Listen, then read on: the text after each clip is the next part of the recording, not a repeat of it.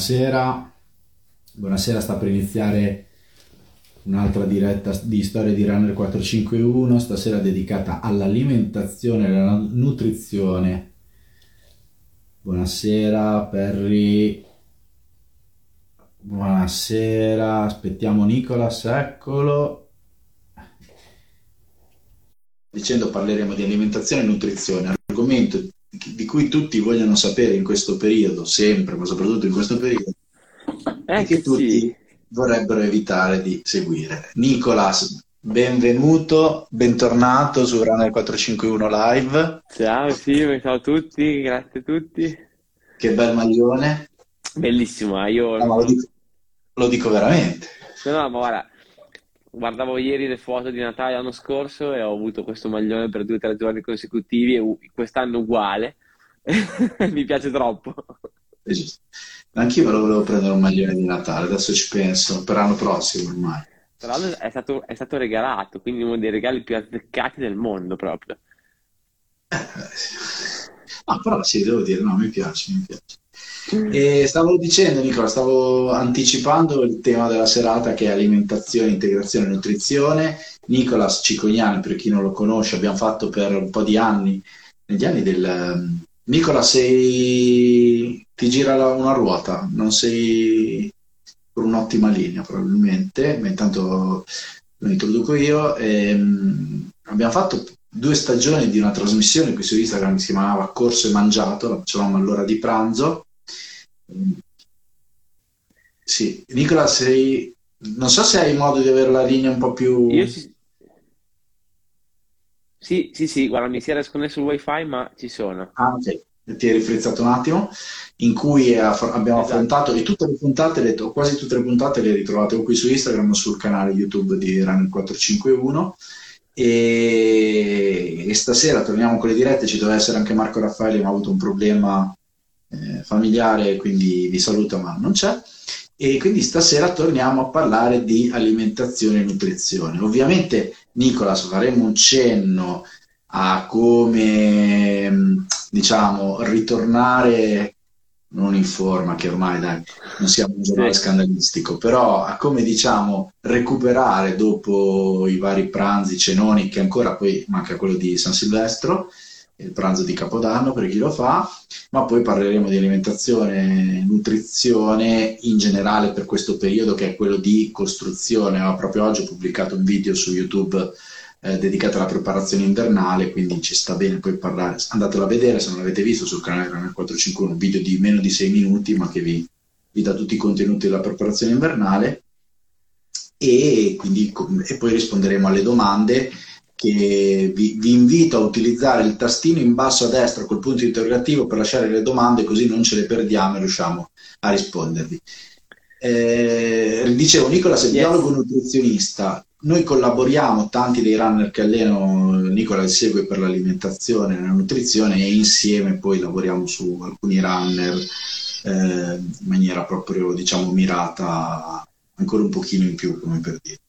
Nicola, se mi Esatto. permetti, vorrei leggere ehm, tre righe di co- cosa ho scritto sull'alimentazione nei tre pilastri della corsa nel mio libro L'equilibrio della corsa, che comunque è ancora in vendita anche dopo Natale. Eh, Scherzo. Allora, ehm, i tre pilastri sono l'alimentazione, il recupero, l'allenamento, scusate, l'alimentazione, il recupero e io dell'alimentazione, poi dopo mi dici tu cosa ne pensi, ho scritto, non leggo tutto ovviamente. Potrebbe, prendo un pezzettino, potrebbe un'auto senza benzina andare avanti? Potrebbe un'auto a benzina funzionare con il diesel, Eh. quindi con un altro carburante? Potrebbe un'auto a benzina con il serbatoio pieno, ma funzionare con la batteria scarica e la centralina elettronica fuori uso? Perché poi l'alimentazione non è solo la benzina. Allo stesso modo, il nostro organismo senza alimentazione, senza energia centrale o se alimentato in modo scorretto, non funziona. L'obiettivo dell'alimentazione, che è questo, secondo me, è il tema che dovremmo avere sempre in testa, poi dimmi tu cosa ne pensi, ma anche dell'integrazione, è fare in modo che i metabolismi energetici funzionino e siano pronti per l'attività fisica. Ancora meglio, la nutrizione sportiva corretta come obiettivo la conservazione dell'equilibrio interno a livello energetico, ma anche ormonale e idrosalino. E poi eccetera eccetera. Assolutamente. Cioè, questo è il tema perché spesso, e poi dopo ti lascio la parola Nicolas, Sì, l'alimentazione è vista come ehm, dieta dimagrante se ho mangiato troppo, vedi post festa, o eh, io non ho bisogno del nutrizionista perché non sono grasso, per dire, per dirla male, invece Certo. è una questione di, anche questa, come insieme all'allenamento e al recupero di efficienza del nostro organismo. Assolutamente sì. Tu pensa che l'alimentazione in generale, anche al di là dello sport, è mirata allo stare bene. Io mangio in un certo modo per stare bene. Non è che mangio in un certo modo per sentirmi chissà come o per sentirmi male, ma per stare bene, per mantenere un equilibrio. Se mangio Certo. bene, sto sempre bene, fondamentalmente, no? Questo è un po' quello che cerco di, di passare sempre a tutti quelli che, ehm, che seguo, sia che siano sportivi, sia che non siano sportivi. Ehm, l'equilibrio è centrale proprio nel- nell'alimentazione. E le metafore che hai fatto te sono, secondo me, super ehm, azzeccate soprattutto alla nutrizione sportiva, perché que- nel- nello sport l'alimentazione ha l'obiettivo sì di stare in equilibrio, in generale di stare bene, però poi di darci o di renderci comunque ehm, al massimo delle possibilità e per quello che possiamo fare in, in una competizione, in allenamento. E chiaramente poi fare in modo che finito l'allenamento riusciamo a fare tutte le altre cose della vita eh, di tutti i giorni. Eh, una meta- metafora che faccio spesso in studio, perché diciamo che l'equilibrio nell'alimentazione è anche equilibrare i vari nutrienti, no? Quindi eh, mangiare la giusta quantità di carboidrati, di proteine, di grassi, no? Io faccio spesso questo esempio qua, cioè se tu hai un cinquantino, no? Che va ad olio e benzina, giusto? Non è che gli metti solo sì. l'olio, sì, è la miscela, no? Non è che gli metti solo l'olio o solo la miscela, cioè gli metti tutte e due, va avanti, no? E quindi, esatto, il nostro corpo per- purtroppo per fortuna va avanti lo stesso. Diciamo che le, le- le- le capacità di ehm, andare avanti anche in condizioni non favorevoli ce le abbiamo, però se gli mettiamo davanti le condizioni favorevoli, quindi ci alimentiamo nel modo giusto, corretto e soprattutto in equilibrio, avremo la possibilità di rendere molto di più. Ok, Nicola, andiamo sul pratico. Adesso Vai. abbiamo preparato il terreno dal punto di vista teorico. Allora, chiaramente abbiamo iniziato a mangiare un po' di più, mediamente, il 24 sera, il 25 a pranzo, il 26 magari per recuperare tutto quello che è avanzato al 25, oppure se uno deve fare le famiglie, come capita quasi tutti, con i genitori da una parte e i genitori dall'altra, eh, fa il, fa il fa il secondo pranzo. Poi comunque non sono avanzati 20 panettoni, 10 torroni e quindi continuiamo a mangiare e arriviamo a San Silvestro e forse il 2 gennaio ne usciamo. Eh, Cosa succede se, detto che non tutti fanno così, però diciamo, cosa succede al nostro fisico se per 8 giorni, che sono quelli che ho descritto, poi c'è chi inizia con le cene aziendali l'8 dicembre e finisce dopo la Befana, ma adesso volevo stare un po' più Sì, sì, esatto. eh, per 8-9 giorni mangia veramente molto di più di quello che eh, consuma e soprattutto con un eccesso di zuccheri, soprattutto, ma anche forse grassi. Chiaro. Allora, questa è una domanda molto bella, secondo me. E la mia risposta breve è non succede assolutamente niente, che è una risposta anche che spero che faccia piacere, nel senso che il nostro corpo ha una grossissima capacità di adattarsi a quello che gli viene, gli viene fatto fare. E, e quindi se per un breve periodo, quindi diciamo qualche giorno, cambiano completamente le nostre abitudini, il nostro corpo cercherà di adattarsi a, queste- a questo cambiamento per mantenere il suo equilibrio. Quindi, se funzioniamo bene, se non abbiamo patologie, se va tutto bene, se io mangio di più in un pasto, in due pasti, in tre pasti, in un- diciamo in un periodo limitato, l'effetto principale che ho è che il- spingerò il mio corpo a bruciare di più. Ok? È chiaro che questo non significa che eh, questa cosa la posso portare avanti per due settimane o un mese, perché a un certo punto il mio equilibrio cambia. Vado avanti due o tre giorni, ok, il mio corpo si adatta, ma se io vado avanti 20 giorni, cambierà quello che il mio corpo percepisce come equilibrio e quindi a quel punto cambieranno tutte le loro dinamiche. Però diciamo che questo è alla base del fatto che eh, mi spinge a dire nel periodo natalizio in realtà non cambia così tanto rispetto al, al normale, perché sì, abbiamo il 24, il 25, il 26, però in una settimana normale abbiamo il sabato sera che mangiamo tutti fuori, la domenica pranzo che mangiano tutti dalla nonna. E quindi fondamentalmente più o meno non è che abbiamo tutta questa differenza. Ehm, la differenza vera la fa, come dicevi tu prima, iniziare l'8 dicembre a mangiare un panettone al giorno e finire il 6 gennaio o magari il 18 gennaio perché abbiamo avanzato dei panettoni.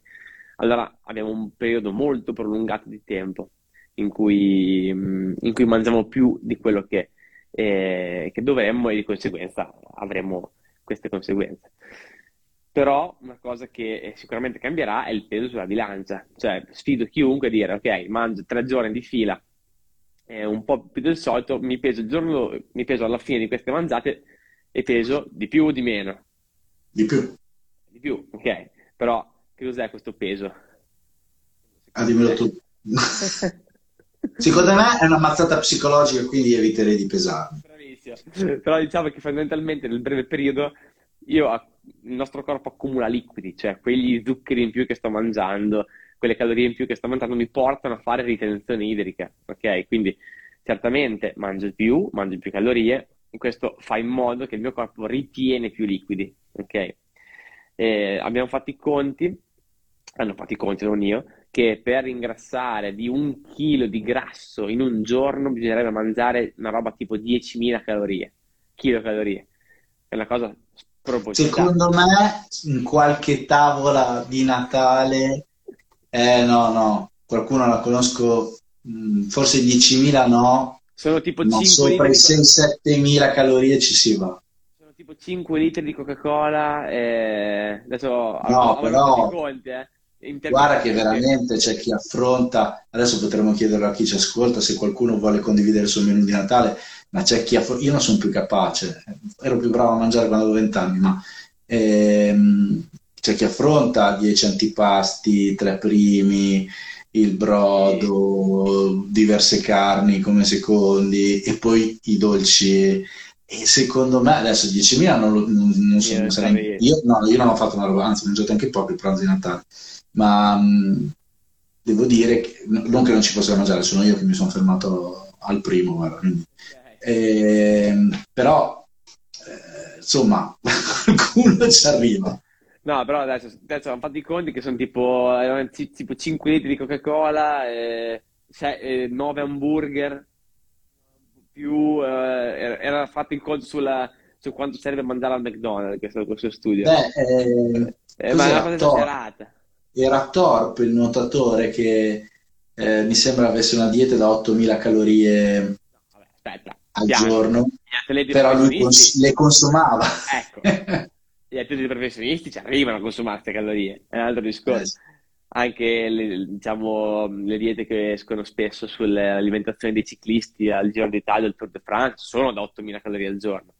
Però per parliamo forza. di persone che stanno in bicicletta per eh, 6-7 ore al giorno. Certo. Eh, quindi hanno anche una... Tutte queste calorie sono prevalentemente sotto forma di zuccheri da mangiare durante l'attività.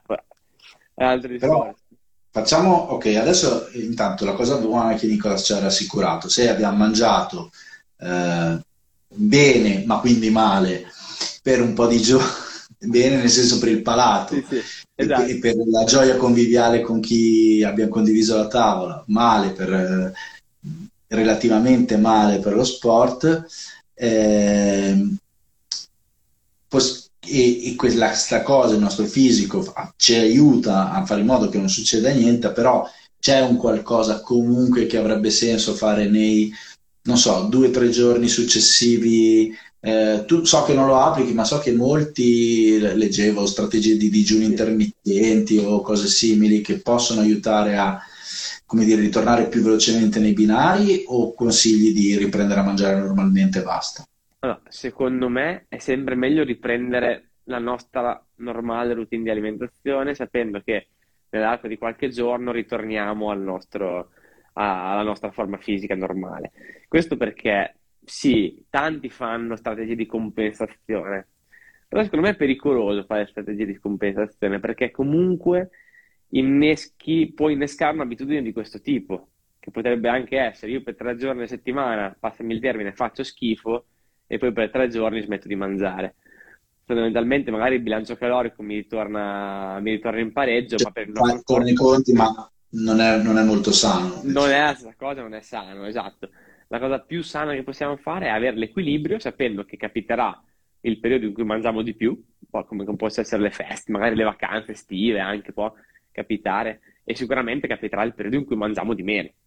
Sì. Durante l'anno magari una settimana non sto tanto bene mi viene meno appetito, insomma, ci sono delle autocompensazioni che avvengono nell'arco delle, delle stagioni e, e dal mio punto di vista eh, la strategia migliore è sempre riprendere il proprio equilibrio, che è la cosa che il nostro corpo conosce e quindi sa come gestire.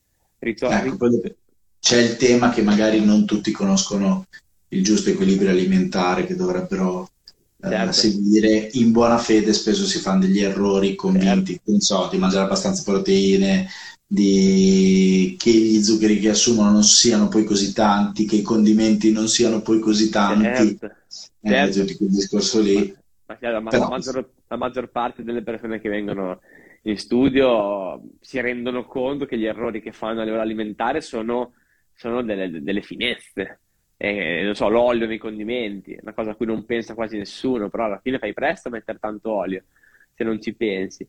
Eh, oppure spisticcare durante la giornata piuttosto che, piuttosto che concentrarsi nel pasto o, o magari un, avere una routine eh, regolata a livello di orari, sono tutte cose che non è che incidono troppo sul bilancio calorico giornaliero, ma però incidono moltissimo sulla, sull'equilibrio fisico. Ok, eh, ti faccio una domanda visto che hai detto chi viene in studio, no? Abbiamo Vai. detto uh, le feste, allora se proprio non avete esagerato dall'8 dicembre al 6 gennaio, che non è ancora finita, al 6 esatto. gennaio, è tutto gestibile, ma eh, io ad esempio dal, da, dal, mio lavoro da allenatore mi rendo conto, e poi nel libro ne parlo ampiamente, che la componente psicologica mentale è super determinante, sia per un fattore proprio fisiologico, sia per un fattore anche di, di star bene con se stessi. Certo. Quanto è difficile eh, ragionare con le persone sul fatto che quello che ci dice la bilancia è una meno di una mezza verità rispetto a come stiamo fisicamente e quindi poi dopo come gestire queste cose qui. Cioè, nel senso, io nella vita ho imparato di non, non pesarmi mai il giorno dopo se ho mangiato la pizza, no? Che peso certo. chiaramente sempre un chilo in più. Certo. Ma però quanto è difficile questa roba qui? Cioè, quanto nel tuo lavoro quanto è snervante? È impossibile. ecco. A, a, tratti dico impossibile, perché per quanto ci provo, è la prima cosa che dico a tutti, no? Uh, anche a chi non pensa di, di, di, di avere questo tipo di, routine nello, nel pesarsi, dico butta via la bilancia. Ti, serve. ti peso io al controllo se vogliamo, non è neanche obbligatoria, ma non è quello che ti serve. Ma veramente è una, è una um, è quasi cultura ormai, pesa- la cultura del peso, del pesarsi, del, del, del, ehm, del dare un valore eh, propositato quel numero sulla bilancia. Sì, app- approfondiamo il tema, no? nel senso perché io ho detto questa cosa perché il peso eh, Faccio un esempio io del cavolo. Prendiamo sì. due persone alte 1,75 m, pesano tutte e due 75 kg, hanno tutte e due 40 anni, eh, sono certo. morti, con gli occhi scuri, hanno la barba, non vedo differenze, eppure magari uno è in peso forma perfetta e l'altro no, perché uno ha il, non so, 10-11% di massa grassa e l'altro il 20%. Adesso yeah. ho fatto un esempio. No Ecco, cioè nel senso che eh, ci dice solo un, un, pezzo il peso, il problema è la composizione, il, problema, il punto è la, la, composizione corporea che magari oggi non so cosa, quanto sono dal tuo punto di vista rilevanti le bilance con l'impedenzometro che ti danno una stima del, certo. anzi magari ce lo dici, della massa magra, massa grassa, però è questo il grosso tema, no? Il, il tema è questo, cioè della composizione del peso, cioè che il peso non è grasso, il peso è l'insieme delle cose che compongono il nostro corpo, eh, compreso il muscolo, compreso, ma anche compreso la pelle, compreso appunto i liquidi eh, soprattutto. Eh, Io ho troppa pelle, l'ho sempre saputo. Ma i capelli, ma qualsiasi cosa, sono pesi irrisori, sì. però è tutto, no? Eh, e soprattutto il tema principale è che il peso è molto variabile. Non è, una, non è una cosa che rimane costante, ma è una cosa che nell'arco della giornata va su e giù in continuazione. Questo perché beviamo, mangiamo, andiamo in bagno, ci alleniamo, stiamo seduti tutto il giorno a scrivania e questo anche perché produciamo ormoni che ci, produ- ci fanno ritenere acqua, altri ormoni che ci fanno rilasciare acqua. Nell'arco del giorno, capace che io mi peso la mattina e sono due chili in meno che la sera, capita. E quindi è un caso abbastanza ehm, eclatante, ma può capitare. E quindi non è mm, pesarsi non è un, un riferimento reale, perché appunto non sappiamo le, queste variabili come si stanno muovendo. Eh, io potrei pesare di più perché ho dormito male. Poi approfondiamo perché. Ehm, perché? Eh, perché se, io, se dormo male produrrò più cortisolo, il cortisolo è un ormone che fa ritenzione liquida, di conseguenza tratterò più acqua e peserò di più. Come anche peserò di più se faccio un certo tipo di allenamento. Altra cosa, vado ad allenarmi eh, magari faccio un allenamento molto blando, ma sudo tanto, magari al termine dell'allenamento peso di meno. Ma se aspetto un'ora, intanto bevo, mi faccio la doccia, eccetera, dopo un'ora peso di più. Perché come tu, mi, come tu ci insegni, il muscolo si infiamma no? dopo l'allenamento e l'infiammazione cosa fa? Porta liquidi. Ritenzione. Quindi io dovrei considerare tutte queste variabili. Come fai? Non dico che è impossibile, l'unico modo possibile per dare un valore al peso è prendere e dire ok, le mie settimane sono tutte uguali. Faccio sempre la stessa vita, sempre gli stessi allenamenti, gli stessi giorni, sempre gli stessi pasti, gli stessi giorni. Prendo, non so, il mercoledì mattina di tutte le settimane, mi, pre- mi peso e provo ogni mercoledì mattina a vedere se, se, se, è stato un cambiamento. Quello potrebbe essere una, potrebbe avere un valore perché nella routine magari eh. ri- ricreiamo le condizioni. Ecco. Poi aggiungiamo per non dare un messaggio che dopo sembra che il peso proprio non conti niente, che chiaramente se uno è 20 kg sopra il peso ideale, sicuramente c'è, c'è la, la, massa, diciamo, la composizione corporea è da rivedere, ma qui lo, non parlo di sport, parlo di salute, giusto? Sì, dopo cioè, è un altro discorso. Certo. Qui, qui, stiamo parlando di poche oscillazioni di qualche chilo rispetto a quello che dovrebbe essere un po' il peso o meglio la composizione corporea ideale. No. Poi dipende da cosa fai, se uno fa il pugile, cioè è normale anche che pesi un po' di, poi dipende che categoria, ma insomma... Eh... Beh, ci sono persone appunto per questo, adesso tu mi hai parlato di 20 kg, magari 20 kg è tanto, però ci sono persone che riescono ad aumentare di 10 kg di massa magra proprio perché prima magari non facevano sport e poi fanno ah beh, sì. sport cominciano a fare sport, magari in palestra, magari eh, si vedono aumentare di peso, ok? E se, si vedono solamente questo dato senza considerare che cos'è che sta aumentando, magari pensando che no, il peso sia troppo alto, in realtà eh, vedono un dato eh, errato, no? Quindi in realtà è possibilissimo anche essere 10 kg in più del peso, diciamo, di riferimento, però perché sono mi alleno tutti i giorni e no, sono molto muscolose. Esatto, sono predisposto. Che, ma esteticamente si vede, insomma, nel senso che è una cosa che balza all'occhio. Visto che parliamo di massa magra, allora adesso io faccio riferimento ai, ai runner che alleno, ma questo più o meno in generale, se uno segue ehm, una metodologia di, di, di preparazione che prevede, cosa che diciamo classicamente si fa se uno lavora in maniera un po' organizzata sull'allenamento, una periodizzazione dell'allenamento, adesso è un po' il momento della costruzione invernale, del periodo di preparazione generale.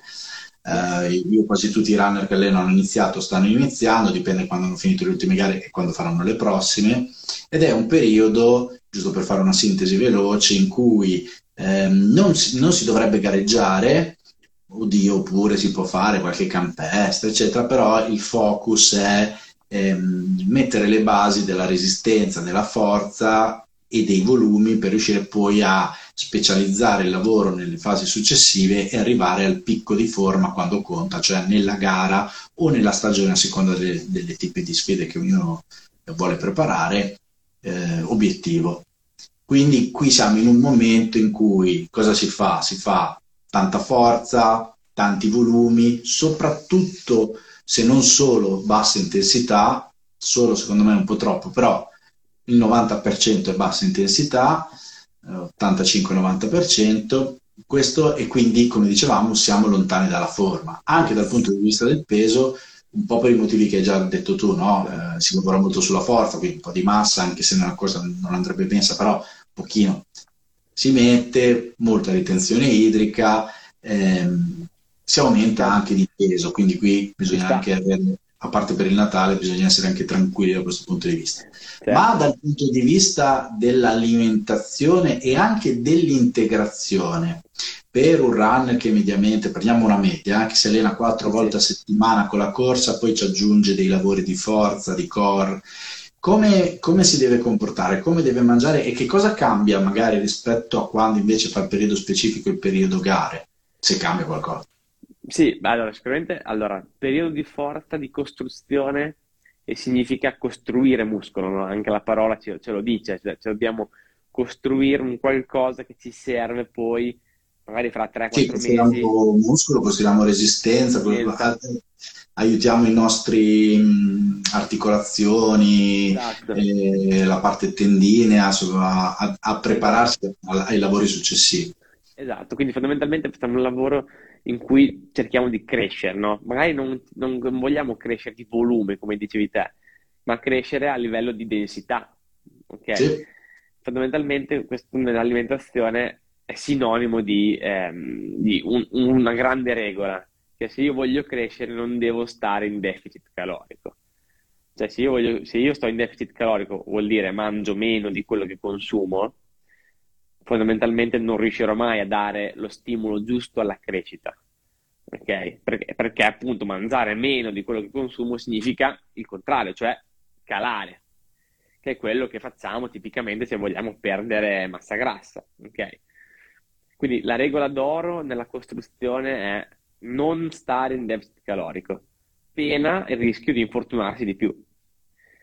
Okay? Questa è proprio se ti devo dare una regola è questa. Quindi conoscere sì. il tuo equilibrio, ok? E da lì dire, ok, non devo stare sotto il, eh, quello che consumo, semmai un po' sopra.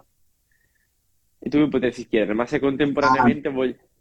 Cosa? No, no, vai. No, no, di, di, di. Potresti chiedermi se, contemporaneamente, se contemporaneamente voglio anche perdere un po' di massa grassa, cosa faccio? Eh questa è una bella domanda. Non te l'avrei chiesto perché stavo dicendo invece un'altra cosa. Vai. Se vuoi te lo chiedo. No, no, dimmi, dimmi, dimmi. No, no, no, ci sta. Se volessi perdere anche massa grassa mentre eh, faccio questo lavoro qui. Sicuramente in questo caso dovrei usare i giorni in cui faccio forza come giorni in cui cerco di stare un po' sopra il mio equilibrio calorico e gli altri giorni posso sfruttarli come giorni in cui eh, cerco di stare un po' sotto proprio per andare a a dare lo stimolo opposto. Ci sta a fare un po' no. di up and down. Infatti adesso poi ti faccio delle domande più pratiche e tecniche, Vai. ma prima volevo dire questo. Um, pesare un po' di più anche quando si fa il periodo di costruzione ha anche un effetto allenante. Mi spiego. È calcolato che più o meno un chilo di peso è 2,5-3 secondi a chilometro, poi dipende da chi, eh, perché poi in certo. realtà uh, cioè più sei lento, più sono secondi a chilometro. Certo. Più, più ma perché è sempre un peso percentuale. Beh, pesare due kg in più, banalmente, è lavorare con una zavorra. Cioè, se tu certo. ti metti uno zainetto da due kg e quindi però ben distribuita, almeno si pensa, ben distribuita nel corpo, quindi anche più, più, che non crea disequilibri rispetto a, a veramente a mettersi uno zainetto. Certo. Eh, quindi in realtà, e poi c'è il pezzo che hai detto bene del evitare di infortunarsi e questo il deficit calorici sono alla base di infortuni. Prima causa, prima causa. Appunto, uh, che bisognerebbe sapere anche questo. Esatto. E, um, l'altro tema è, è chiaramente nel periodo di costruzione e preparazione generale è un periodo non specifico, quindi um, sia che tu prepari una gara o un'altra, più o meno il lavoro che fai è quello, a parte a livello amatoriale soprattutto, perché poi gli atleti pro, sia che fanno le maratone, sia che fanno le mezze, fanno dei, gli stessi volumi, insomma, più o meno. A parte che se io ho, sto facendo un periodo di costruzione, so che andrò a fare la maratona ad aprile e invece magari un altro atleta fa delle mezze basta, non si dedica a quelle distanze, è chiaro che nel maratonete i volumi eh, dovranno essere già importanti, vuol dire per chi ha già esperienza di maratone, ecco, quindi non alla certo. prima maratona, già nel periodo di costruzione ci sta a fare anche dei lunghi di tre ore o di 30 km, insomma distanze import- anche un po' più corte, però sono importanti. E, la, e, quindi c'è quell'aspetto lì da curare nel periodo di costruzione. L'altro aspetto è, si, che è la domanda, si può ehm, ad esempio inserire dopo tutto quello che hai detto, eh, lenti a digiuno o lunghi lenti a digiuno per migliorare, non si migliora solo così, ma anche così la potenza lipidica, cioè la capacità di utilizzare i grassi come carburanti e come li gestisco perché non dobbiamo andare in deficit. Esatto, eh, questo è un tema particolare. Allora, le, le, gli allenamenti a digiuno servono proprio per allenare il nostro metabolismo alla difficoltà ok? È come dire, metto il motore in riserva e devo eh, farlo andare avanti il più possibile, fondamentalmente, no? Quindi, innanzitutto, bisogna anche pensare che il, ehm, l'allenamento digiuno non serve tanto a dimagrire o a perdere peso, ok? Anzi, quasi per niente, se non che ha un effetto magari secondario in qualche persona. Serve proprio per allenare il corpo a bruciare grassi al posto di carboidrati. Quindi innanzitutto si può fare, assolutamente sì, e in base al proprio livello di esperienza con questo tipo di allenamento si può spingersi un po' più in là o un po' meno. Se io per esempio non mi sono mai allenato eh, a digiuno, sicuramente non, non, inizio facendo un 30 km. No, no, assolutamente. esatto, quindi si inizia piano piano cercando di, far, cercando di adattarsi a fare. Oltre che 30 km allora... di giorno eviterei proprio. No, no, in generale. Allora, sì, magari sai su chi fa... Senza integrazione, dico. Cioè. Sai, su chi, su chi, fa un accento, su chi fa un accento, sì. eh, qualche volta lo, lo, propongo come idea a persone già molto esperte, eh, sapendo che andiamo in deficit, eh? cioè andiamo in deficit per forza, però proprio come allenamento a, a difficoltà estrema, però loro si trovano in una difficoltà estrema in gara, quindi anche mentalmente poi riusciranno a richiamare quella sensazione e, e, a, e ad aiutare eh, appunto il, il, corpo ad andare avanti. Però normalmente io partirei da una mezz'ora, 40 minuti, insomma, cercare di rendere molto familiare questa distanza e poi provare ad arrivare un po' più avanti, sapendo che il mio corpo ha tranquillamente la capacità di andare avanti a digiuno almeno, uno, almeno un'ora. Ok? Poi, questo perché nel nostro corpo un po' di riserve di carboidrati ci sono, ok? Quindi anche se non li, se non li mangio a colazione, eh, un po' i giorni prima li avrò mangiati, a meno che appunto non sto facendo un'alimentazione completamente priva di, di zuccheri. Eh, e quindi un'oretta, un'oretta e dieci di solito eh, ce l'ho come riserva. Il tema può diventare quando voglio superare questa ora, questa ora e 10, questa, quest'oretta, quest'ora e 10, e quello potrebbe essere più complicato, nel senso che lì vado incontro quasi sicuramente a un deficit, un deficit energetico, cioè il mio corpo non riesce a usare tutti i grassi che, che, che gli servono, non ha carboidrati a disposizione, quindi cosa brucia? Come fa? prima, di, eh, prima di lasciarsi andare, diciamo, prima di ehm, soccombere, mette in campo qualsiasi cosa. e quindi si mangia. Il nostro stile di sopravvivenza è, va oltre qualsiasi cosa, quindi cosa si mangia? Si mangerà qualcos'altro, quindi rimane, rimane, rimane, poco. I muscoli, le proteine, diciamo, perché le proteine, le proteine. non sono solo i muscoli, perché si mangia anche le articolazioni, i tendini, si mangia eh, le, le, proteine del sangue, si mangia quello che, quello che riesce a trovare. Okay? Certo. E lì diciamo che fondamentalmente per evitare che questo accada possiamo giocarcela con l'integrazione. Con l'integrazione che può essere un'integrazione di grassi che magari diano uno stimolo al nostro corpo ad avere altri grassi a disposizione, o integrazione di aminoacidi, che magari dicono al nostro corpo, guarda, prima di prendere l'aminoacido del, del muscolo, prendi me, che, che, non servo a niente, diciamo, mi, mi hai appena utilizzato.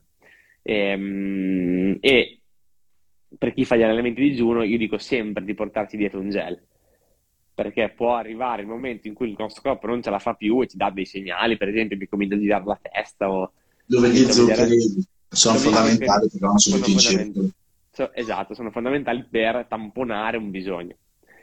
Ok, però diciamo che senza l'esperienza e senza essere seguiti anche non andrei oltre l'oretta, l'oretta e un quarto di, eh, di allenamento di digiuno. Si può fare, non per carità, vedo tante persone che fanno le maratone a digiuno e arrivano, però con, con delle conseguenze, perché le persone sì. che fanno, sì, cosa, no. le persone che fanno maratona a digiuno e arrivano tranquillamente alla fine, poi hanno dei tempi di recupero, poi me lo direi anche tu, lunghissimi, perché appunto... Ecco, questo è l'altro aspetto che bisogna eh. considerare il post gara, perché uno pensa solo al traguardo, ma deve pensare anche al dopo.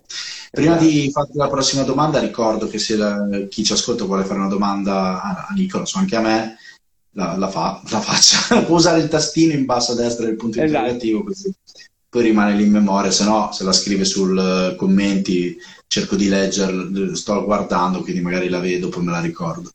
Um, abbiamo parlato di proteine, allora, io personalmente ritengo molto facile capire quanti carboidrati ho mangiato. Cioè, nel senso, il, il piatto di pasta da un netto. Ok. Poi, poi, dipende cosa devi fare, però è un riferimento ormai Abbastanza. consolidato, no?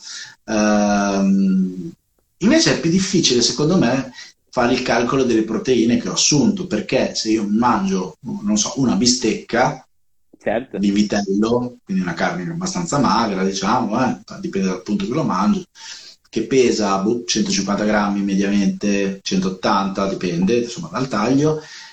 Io non lo so, cioè io lo so, però faccio finta, non lo so quante proteine ha assunto e non so neanche quante proteine devo assumere nella giornata, perché magari so che più o meno per la, lo sport, a seconda se mi alleno meno, devo assumere tra le 2.400 e le 3.000 calorie, più o meno, da, da, quanto mi alleno. Eh, però... Hai, hai, parlato di due indici diversi, cioè calorie sono una cosa e... No, no sto dicendo, tutti noi sappiamo, perché ah, okay, lo, sì, sì, troviamo sì, facilmente, quante, di quante calorie abbiamo bisogno. Poi okay, potrei certo. mangiare... Eh, 2400 calorie di sacchetti di patatine chips, che non sarebbe il caso. Però faccio più fatica a sapere quante proteine devo mangiare e poi conteggiarle. E dalla mia esperienza, dal mio punto di vista da, da allenatore, lo vedo in tanti runner questa difficoltà e anche magari non comprendere che si è fatto questo errore. Che indicazioni ci puoi dare per capire quante proteine devo assumere? Parlo di proteine da cibo, poi uno sì, può anche utilizzare l'integrazione e certo. come fai a, a, sapere quante ne ho mangiate? Allora, mh, mm, innanzitutto, prima indicazione fondamentale secondo me è inserire proteine a ogni pasto, che è la cosa okay. che tante persone non fanno, eh, ma che è veramente importante perché la proteina venga inserita in maniera, diciamo, regolare durante la giornata e non solo la sera o solo a pranzo, come magari fanno tante persone, come, magari era cultura fare qualche generazione prima della nostra, dove magari per esigenze facevano così. Quante proteine mangiare è un bel tema, nel senso che se noi seguiamo la letteratura scientifica piuttosto che le indicazioni del Ministero della Salute, eh, si dice un, eh, per, per, chi non fa sport un grammo, un grammo e uno di proteine per chilo di peso corporeo, per chi fa tanto sport arrivare a 2 grammi. Queste sono le indicazioni del Ministero più o meno. Ormai si sa che eh, queste quantità sono troppo basse. Mm. Quindi fondamentalmente possiamo serenamente stare, eh, fare un calcolo in cui, so, un, uh, un grammo e 6 di, di, di proteine per ogni chilo di peso corporeo possono andare bene un po' per tutti e si può arrivare anche a 2, 2 grammi e 2, eh, 2 grammi e 4 per chi invece si allena tanto. Okay? Quindi queste sono indicazioni di massima. Io so, peso 70 kg, faccio 70 per 2, 140. Eh, diciamo, deve mangiare 140 grammi di proteine. Esatto. In, in un giorno, dalla colazione all'ultimo pasto della sera. Esatto, esatto. Che non è semplice. Non, no, non è semplice perché e perché comunque 140 grammi di Tanto Nicola si va a vedere casa sua. Sì, scusate, ma devo mettere in carica il telefono perché... Va bene. Eh, non è semplice perché eh, fondamentalmente 140 grammi di proteine se le traduco in carne, in pollo diciamo, no? Eh, fondamentalmente 100 eh, grammi di pollo hanno 20 grammi di proteine. Ok, quindi, quindi 7 etti di pollo. 7-8 etti di pollo, no? fondamentalmente durante la giornata. No, però, però diciamo, a, a, colazione mangio un po' di proteine perché non so, mangio uno yogurt, oppure se mangio eh, salato mangio le uova. prosciutto crudo, delle uova, non lo so, esatto. della ricotta. Ok. Bene. E lì metto da parte 10 grammi di proteine. 20, dai, 20 ci arriviamo. Ma con lo yogurt, yogurt gre- uno yogurt greco ci arrivi a 20. Lo yogurt greco mi sembra sia 11 grammi per etto più o meno di... il vasetto fa 17. Il vasetto da 100, ok. Vabbè, facciamo che A pranzo abbiamo detto di mangiarli in tutti. A pranzo faccio un secondo, o un primo con delle proteine, o un primo e un secondo, e nel secondo ne metto altri dentro, altri 30. Dovrebbe arrivare ai 40-50 a pranzo, se no ai 140 non ci arrivi. Eh no, mangio due etti di pollo e sono a eh, 60 grammi di proteine. A cena altrettanto e sono magari a 100 grammi pelo, di proteine. Magari un pelo di più, dai, mettiamo che... 110, a merenda altri 20, sì. Però ne devo... Cioè, insomma... Devo starci attento, cioè devo conteggiarmene, sì sì. È un bel lavoro. No, no, è un bel lavoro, è un bel lavoro. Cosa si rischia se non si assumono abbastanza proteine?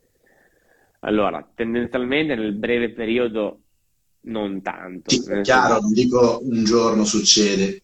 Uno, una persona nei mesi non ne assume abbastanza. Certo, nei mesi non ne assume abbastanza, fondamentalmente eh, le proteine ci servono come struttura corporea, no?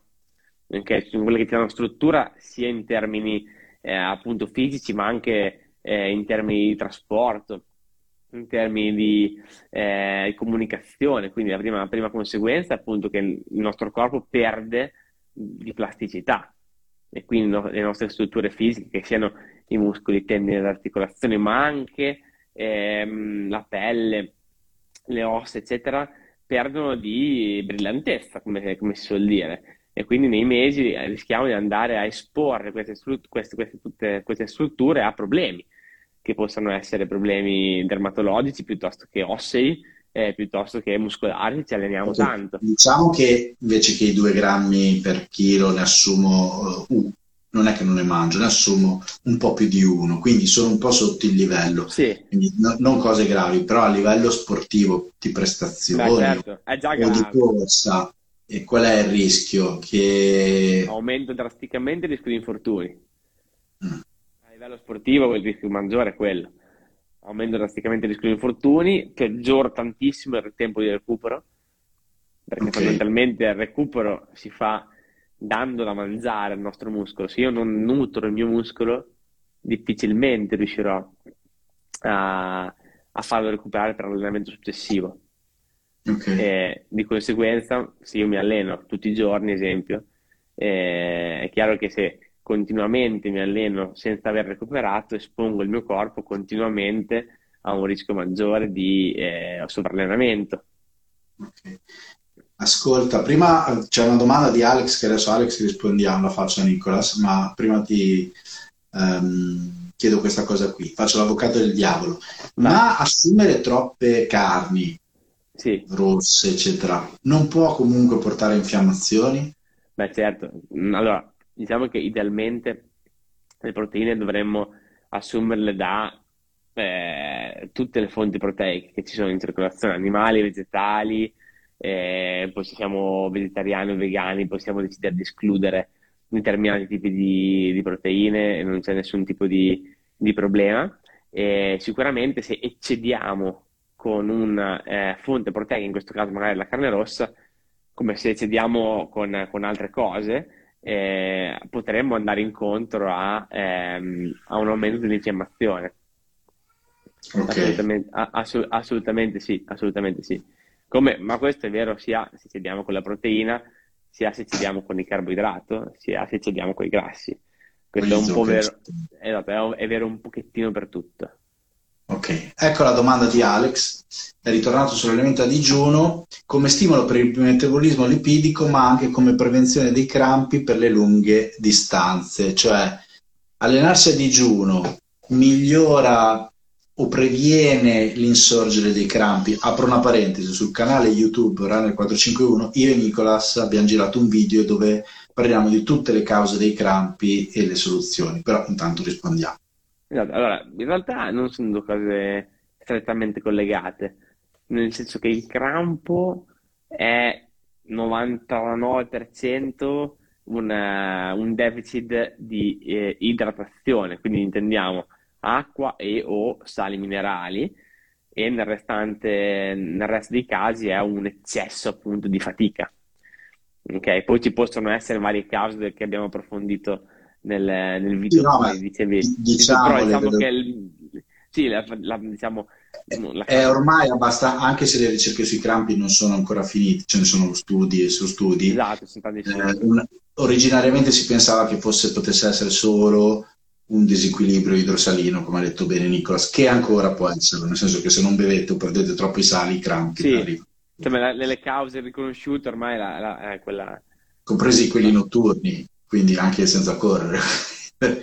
Però ehm, c'è una correlazione tra mancato allenamento della forza e insorgere dei crampi, proprio perché per affaticamento muscolare, come diceva bene Nicolas, e poi ricordiamoci sempre che i muscoli sono governati da stimoli elettrici che partono dal cervello, dal sistema nervoso centrale. E in questo, e nel mio libro lo potete leggere, L'equilibrio della corsa, faccio poi pubblicità, ma visto che ne ho parlato, esatto. ehm, c'è molto anche l'aspetto mentale e di stress negativo, quello che è chiamato di stress e di ansia da prestazione. Eh, se uno vive in maniera molto molto nervosa un, una gara, tant'è vero che ne parlavamo con Nicola, abbiamo casi che gente che gli viene crampi quasi all'inizio della, della gara esatto. alla fine, quindi cioè, per dire che sicuramente esatto. non può essere per affaticamento, ehm, possono venire i crampi, a volte ci possono essere anche valori magari dalle analisi saltano fuori, che ne so, eh, mancanza di ferro, quindi c'è sempre una parte legata eh, alla parte muscolare. Comunque spesso sono concause. Eh, è chiaro che, ad esempio, partire molto forte in una maratona, oltre a farti crollare vistosamente alla fine, porta a un affaticamento muscolare e magari anche a una sudorazione maggiore di quella che siete abituati ad affrontare nell'allenamento, quindi certo. una maggiore quantità di sale, che di solito si conclude con dei bellissimi crampi ai polpacci, ai femorali, non a caso nei muscoli più deboli. Cioè, non a caso in quelli che per mancato allenamento della forza magari abbiamo una leggera uh, asimmetria. O... Certo, non so se certo, ti certo. risposto Alex, spero di sì. Comunque, se avete altre domande che... fate come Alex, spingete il punto interrogativo e scrivetela. esatto. No, no, cioè, semmai l'allenamento di giuro mi, mi, aumenta la resistenza alla fatica. Ma sì. Mh, Esatto, cioè questo, nel senso che mentalmente magari vado a, a, migliorare questo aspetto qua e probabilmente riuscirò a gestire meglio la fatica quando insorge. E quindi immagino sempre, diciamo, se facciamo un esempio sulla maratona, eh, arrivo al famigerato trentesimo chilometro, trentaduesimo chilometro e quando quasi sicuramente avrò un momento di difficoltà, se il mio corpo è già abituato alla difficoltà, probabilmente riesce a, in qualche modo a trovare la strada eh, di gestire la difficoltà molto meglio. Non, solo, non solo il tuo corpo, no? Cioè, nel libro, beh, hai letto il mio libro, sì, ne, ne parlo, sì. l'aspetto central governor, però anche la parte volontaria, cioè un po' il corpo che va in protezione se raggiungiamo situazioni di difficoltà, però noi più siamo abituati ad affrontare situazioni di, di, di difficoltà, più le riusciamo a, a, le conosciamo, più le superiamo perché cioè, fatto dell'abitudine alla fatica è anche legata a quanto la conosciamo e a quanto siamo motivati a superarla. Perché io sono sicuro che se al 35 chilometro uno inizia a sentire una gran fatica, ma sa che gli danno, sparo, eh, 100.000 euro all'arrivo, se non eh. in arriva un certo tempo, lui riesce ad accelerare. Io non so se Nicola se l'avevi visto qualche mese fa, ho pubblicato un video con i risultati della maratona di Berlino presi da Strava, Strava li aveva pubblicati, sì, cioè c'è proprio una curva con tutti i tempi, no? E allora c'era il record del mondo, 2 ore 0109, poi c'erano delle salite, dei picchi e in corrispondenza delle 4 ore cosa c'era? Il, la curva che cresceva perché più andavi, la, il tempo medio di arrivo era 4 ore 18, più andavi verso 4 ore 18, più ovviamente c'era gente che aveva tagliato a 3 ore 30, 3 ore 40, 3 ore 50. Arrivate a 4 ore c'era un picco altissimo proprio una punta, e a 4.01 il crollo. Eh. Cosa vuol dire quello? Che la, quegli atleti che avevano come obiettivo di stare sotto le 4 ore, nel momento che ne so, al 36esimo, 37esimo, hanno fatto due conti, hanno detto se spingo riesco a stare sotto le 4 ore, hanno accelerato e c'è quel picco. Sì, sì. Perché a 4.01 non c'è nessuno? Perché quelli che hanno fatto il conto che a 4.01 4, non ce la facevano in 4 ore hanno smollato e infatti poi la curva inizia a crescere verso 4.10. Sì, sì, ma guarda, l'ho, vis- l'ho vissuto sulla mia pelle a Valencia questa cosa qua. Quando ti rendi conto che non riesci, che bene o male ti cambia poco, no?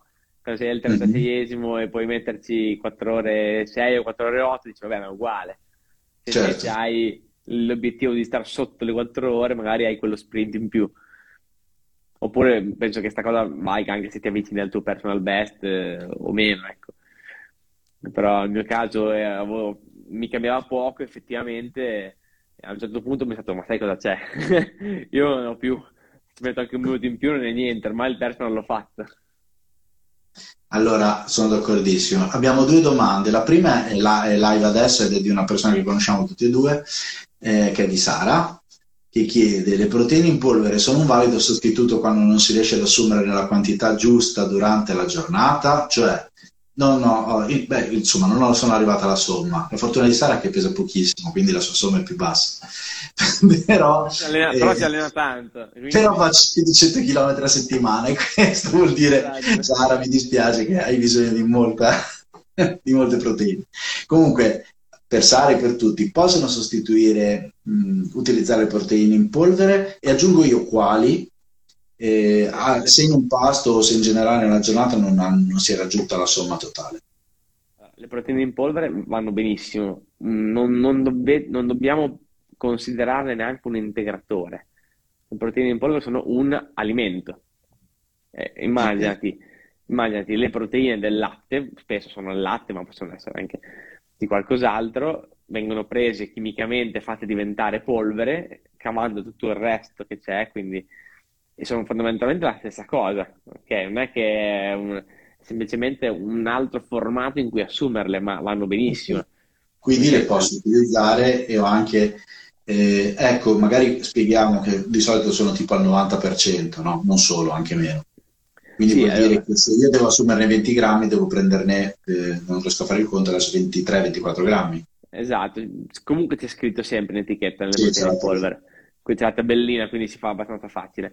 Le proteine, allora, quali diciamo che le più comuni sono quelle del latte, eh, che si chiamano anche whey protein, ma vanno benissimo anche le proteine del pisello, della canapa o, del, o di altre cose. Soia, uovo. La soia, uovo. Eh non fa differenza, dopo quello può essere una scelta magari di, di certo. assumere determinate proteine, hanno valore biologico diverso, quindi quello che dicevi tu, la dis- disponibilità al 90%, ma c'è scritto, quindi se io so che voglio prendere 30 grammi di proteine, mi guardo un po' il valore biologico eh, come è indicato e, e, mi faccio i conti. Una differenza delle proteine in polvere rispetto al mangiarsi diciamo, il pesce, no?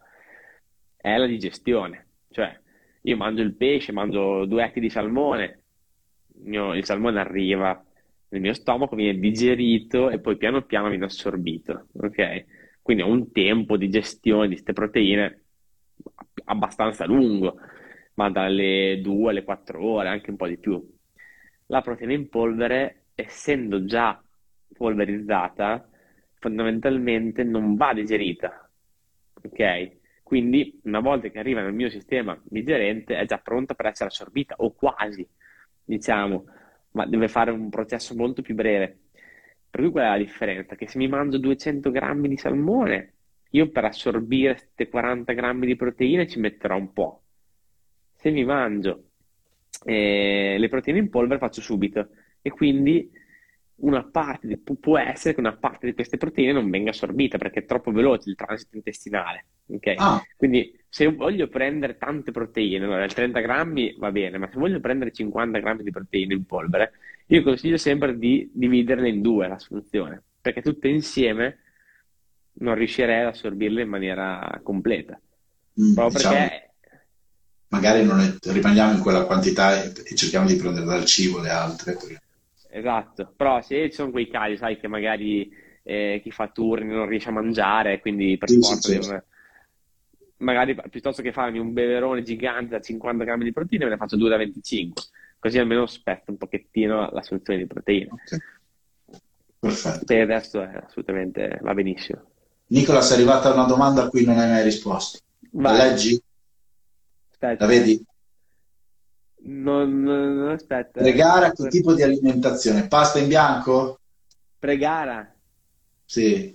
Cioè, per, immagino la sera prima. La prima? Ah, sera prima. O la colazione, non lo so. Vuoi, dipende. Vuoi dire cosa mangio io la sera prima, però? Ah, lo so. però non lo so, è estremo. No, allora... No, no, dillo, Nicolas mangia due... Due piste. Due pizze la sera prima. Lui fa il triathlon prima di mezzo Iron. Ma anche prima di una maratona. Eh, sì, comunque prestazioni sopra le 3-4 ore a seconda della zona. Sì, esatto. A Valencia mi sono andato a cercare la pizzeria italiana, mi sono preso tre pizze, due per me e una per, per Fede.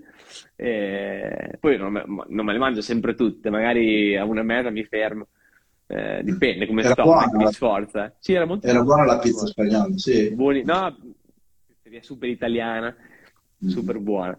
Eh, però diciamo che per mangiare la pizza devi essere sicuro di digerire bene il glutine, di gestire bene il sale.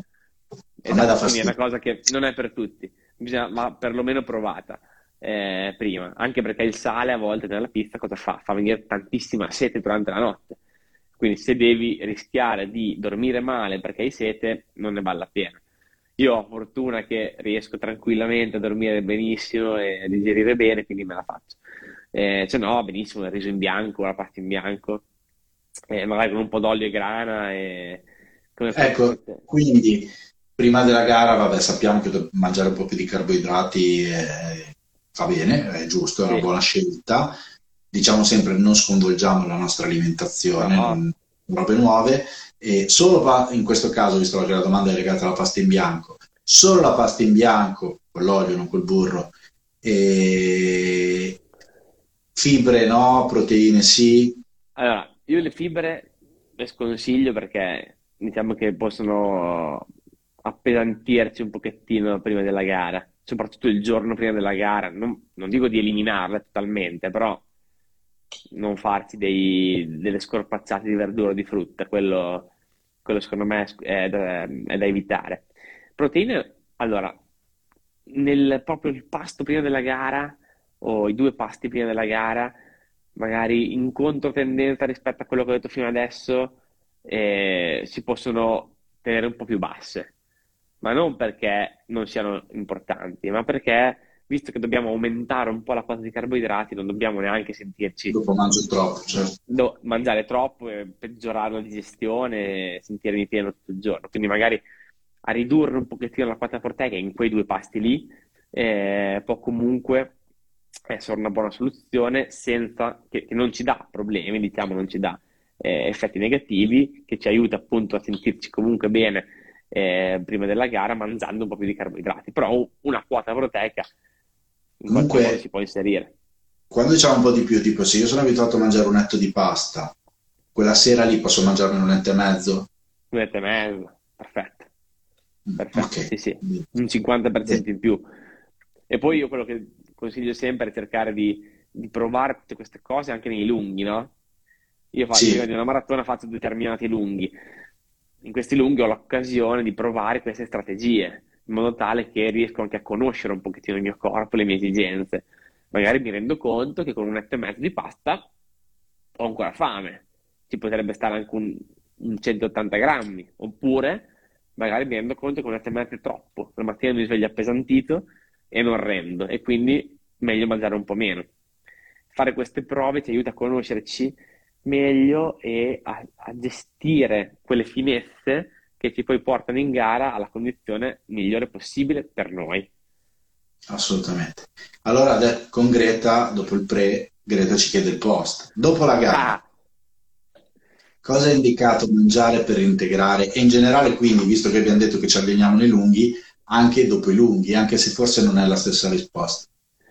No, allora, dopo i lunghi recuperare subito perché abbiamo un altro allenamento il giorno dopo o due giorni dopo o, o la gara due settimane dopo. Dopo la gara potenzialmente potremmo anche dire non è che abbiamo tutto il bisogno di recuperare. di solito io dico, dopo, questa è una cosa che dico più o meno a tutti, dopo la gara mangia quello che ti pare. Se non vuoi avere dolori muscolari per tre giorni, mettici un po' di carboidrati e un po' di proteine, ma nella forma che, che vuoi. Ecco fondamentalmente. Cioè la lasagna con il ragù e la besciamella dopo la gara si può mangiare. Esatto. Questo secondo me è un must anche perché comunque il sacrificio che fai anche fisico, sia fisico che mentale in gara, un pochettino viene ricompensato. Dopo un lungo invece è un altro discorso, nel senso che fondamentalmente lì ho, io il lungo lo faccio per allenare il mio corpo alla prestazione e devo recuperare il più in fretta possibile No, sicuramente dopo i lunghi il modo migliore per recuperare è usare gli integratori. Per lo stesso motivo che dicevamo prima delle proteine in polvere. Tempi, ecco, perché è molto importante il timing, cioè non è solo esatto. cosa, ma anche quando. Perché anche non quando. tutti dopo il lungo hanno subito fame. Esatto. Non so come, perché, perché io mi sbranerei anche il cancello quando arrivo davanti a casa. Però alcuni invece fanno ormonale il discorso ormonale, di equilibrio ormonale, cioè, anche quello si può approfondire. Eh, però sì, se, sia se, fatti, se facciamo fatica a mangiare, ma anche banalmente se come gestione del tempo, no? magari io arrivo a casa a lungo e devo cucinare o andare a prendere mio figlio da scuola o non so, cioè tutte le variabili possibili e immaginabili, non riesco a mangiare subito, sicuramente eh, l'ideale è tamponare eh, con con un post workout a livello di integrazione. Si chiamano recovery, questo, questo tipo di, di, di, integratori. Di solito sono un mix di aminoacidi, proteine e carboidrati. Non, tipo non la, sono... l'ISM di MTBNS per capirci. L'ISM di MTBNS a cui possiamo aggiungere una fonte proteica, che è quella mix di aminoacidi. Esatto. Okay. È arrivata un'altra domanda. Questa più per te. Eh. Quanti chilometri bisogna fare per chiamarsi lungo? Ah, quello l'ho visto, adesso rispondo. Allora, intanto rispondo, quanti chilometri bisogna fare per chiamarsi lungo? Ma allora, qui ci sono diverse scuole di pensiero, lungo, lunghissimo. Eh, io, in, a seconda di chi alleno, tipo se uno non ha mai corso più di 10-11 km, già a 13 inizia a scrivergli lunghetto, perché è, è, impegnativo. Però, secondo me, sopra l'ora e mezza di allenamento inizia a essere lungo, perché come ci può dire anche Nicolas, l'ora e mezza è un po' quel limite dove iniziamo a finire le scorte di glicogeno, dove magari ha senso integrare e quindi diciamo sopra l'ora e mezza di allenamento, eh, più che parlare di esatto. chilometri, poi dipende a che velocità si va, eh, è la cosa... Mh, mm, Bravissimo. Eh, Simone, ti rispondiamo, ma abbiamo già risposto prima, forse non c'eri preparazione a maratona, posso fare un lunghissimo la mattina a stomaco vuoto, Nicola diceva prima, se sei già abituato a fare delle corse a digiuno, eh, puoi farlo, aggiungo io, dipende poi dal, dall'allenatore, dalle tue priorità, cioè il rischio è che nel volerlo fare a stomaco vuoto, se non sei già abituato a correre un'oretta a stomaco vuoto, poi dopo per, non ti alleni ad esempio al ritmo gara a cui ti dovresti allenare. Grazie. Cioè, lavoriamo per priorità, secondo me, soprattutto a livello amatoriale, ma anche a livello professionistico, bisogna lavorare per priorità, che non vuol dire non, fa, non, non è sbagliato, ma forse eh, dipende. Insomma. Secondo me i lunghi digiuno devono persona. essere i lunghi digiuno quelli di costruzione che fai lenti. Sì. Secondo me è lì Ecco, lungo digiuno. Lontano dalla maratona, Esatto, se vuoi questo- farlo, sì. Negli ultime otto settimane No, in cui i lunghi sono specifici, no, Cioè, no. sono a ritmo gara in parte, o anche un po' più veloce, un po' più lento, insomma, dipende che co- cosa fai tu o cosa ti fa fare il tuo allenatore, assolutamente eh, no.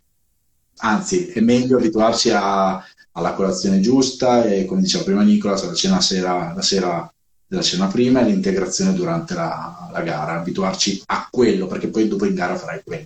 E se proprio non riesci a fare la colazione perché per gestione ti vuoi allenare alle 5 di mattina, e però a quel punto lì mangiarsi un gel prima di partire o, o comunque integrare con degli zuccheri anche durante l'allenamento è fondamentale.